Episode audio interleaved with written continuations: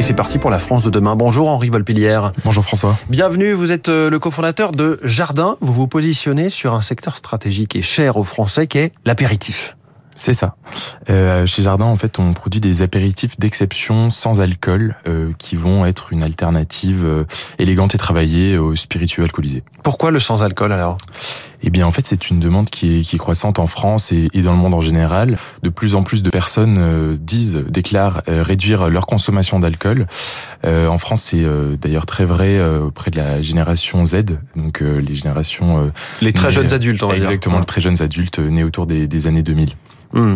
Donc c'est une vogue, on, on, le constate en ce moment avec le Dry January, c'est le genre de moment où vous là vous confirmez cette, cet appétit, cette appétence pour le sans-alcool?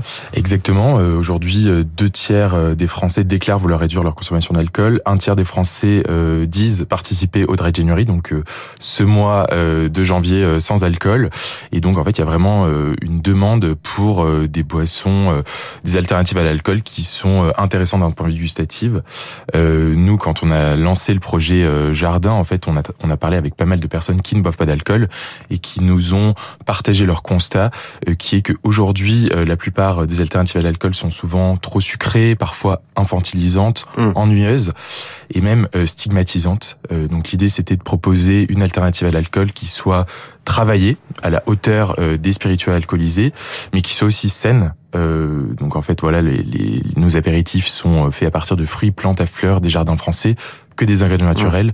c'est faible en sucre et, et, tout est bio. Vous êtes donc sur un positionnement assez haut de gamme, on va le dire. Hein. C'est ça. Euh, L'idée c'est qu'on est sur un positionnement assez haut de gamme. On va on va être une alternative à par exemple un whisky, un bourbon euh, assez travaillé. Euh, on reprend aussi les codes des spiritueux, c'est-à-dire qu'on est sur une bouteille de spiritueux sur des, des étiquettes assez travaillées. C'est autant finalement un produit à consommer qu'un produit à offrir, euh, à offrir à, à votre entourage ou à soi-même. Est-ce qu'il y a l'idée de, de, copier en quelque sorte le goût qu'on peut avoir quand on boit un cocktail avec alcool ou justement c'est de proposer totalement autre chose?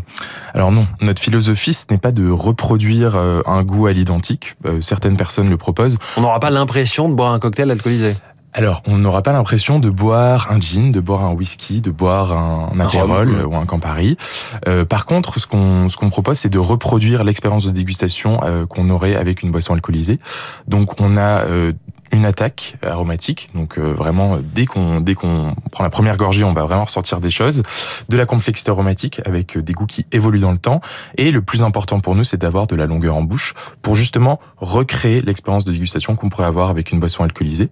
Donc on ne se colle pas à l'identique à une boisson existante. Par contre, on va retrouver quand même des codes qu'on peut avoir avec les boissons alcoolisées. Et donc on, on va siroter un peu comme un cocktail. On va avoir envie de, de, prendre son temps de déguster et non pas avaler à pleine gorgée comme une boisson sucrée pour enfants soda ou autre. C'est complètement le but. Mmh. Euh, justement, le, le, but de la longueur en bouche, c'est justement de le siroter, euh, de pas en boire des litres et des litres et de pouvoir finalement profiter euh, dans le temps de, de cette boisson. Est-ce qu'il y a eu un déclic qui vous a donné envie de vous, vous tourner vers le sans-alcool ou, ou, alors vous avez fait une sorte d'étude de marché euh, froide et... Non, non, bah, en fait, j'ai lancé le projet avec une amie à moi et avec qui on s'était donné le, le, défi du Dry January il y a, il y a trois ans maintenant, en 2021. Et c'est euh, lors de, ce, de, de cette expérience-là qu'on s'est rendu compte qu'il y avait très peu d'alternatives à l'alcool euh, intéressantes finalement. Mmh. Euh, que des choses très sucrées, assez peu saines.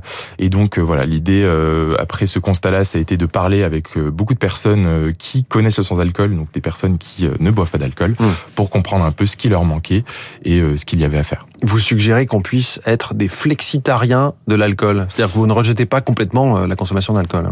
Non, complètement. Alors aujourd'hui en France, par exemple, c'est seulement 20% des personnes qui ne boivent pas du tout de l'alcool, et la majorité des personnes qui consomment des alternatives à l'alcool sont des personnes qui vont alterner mmh entre euh, des périodes où ils consomment de l'alcool et des périodes où ils ne ils n'en consomment pas.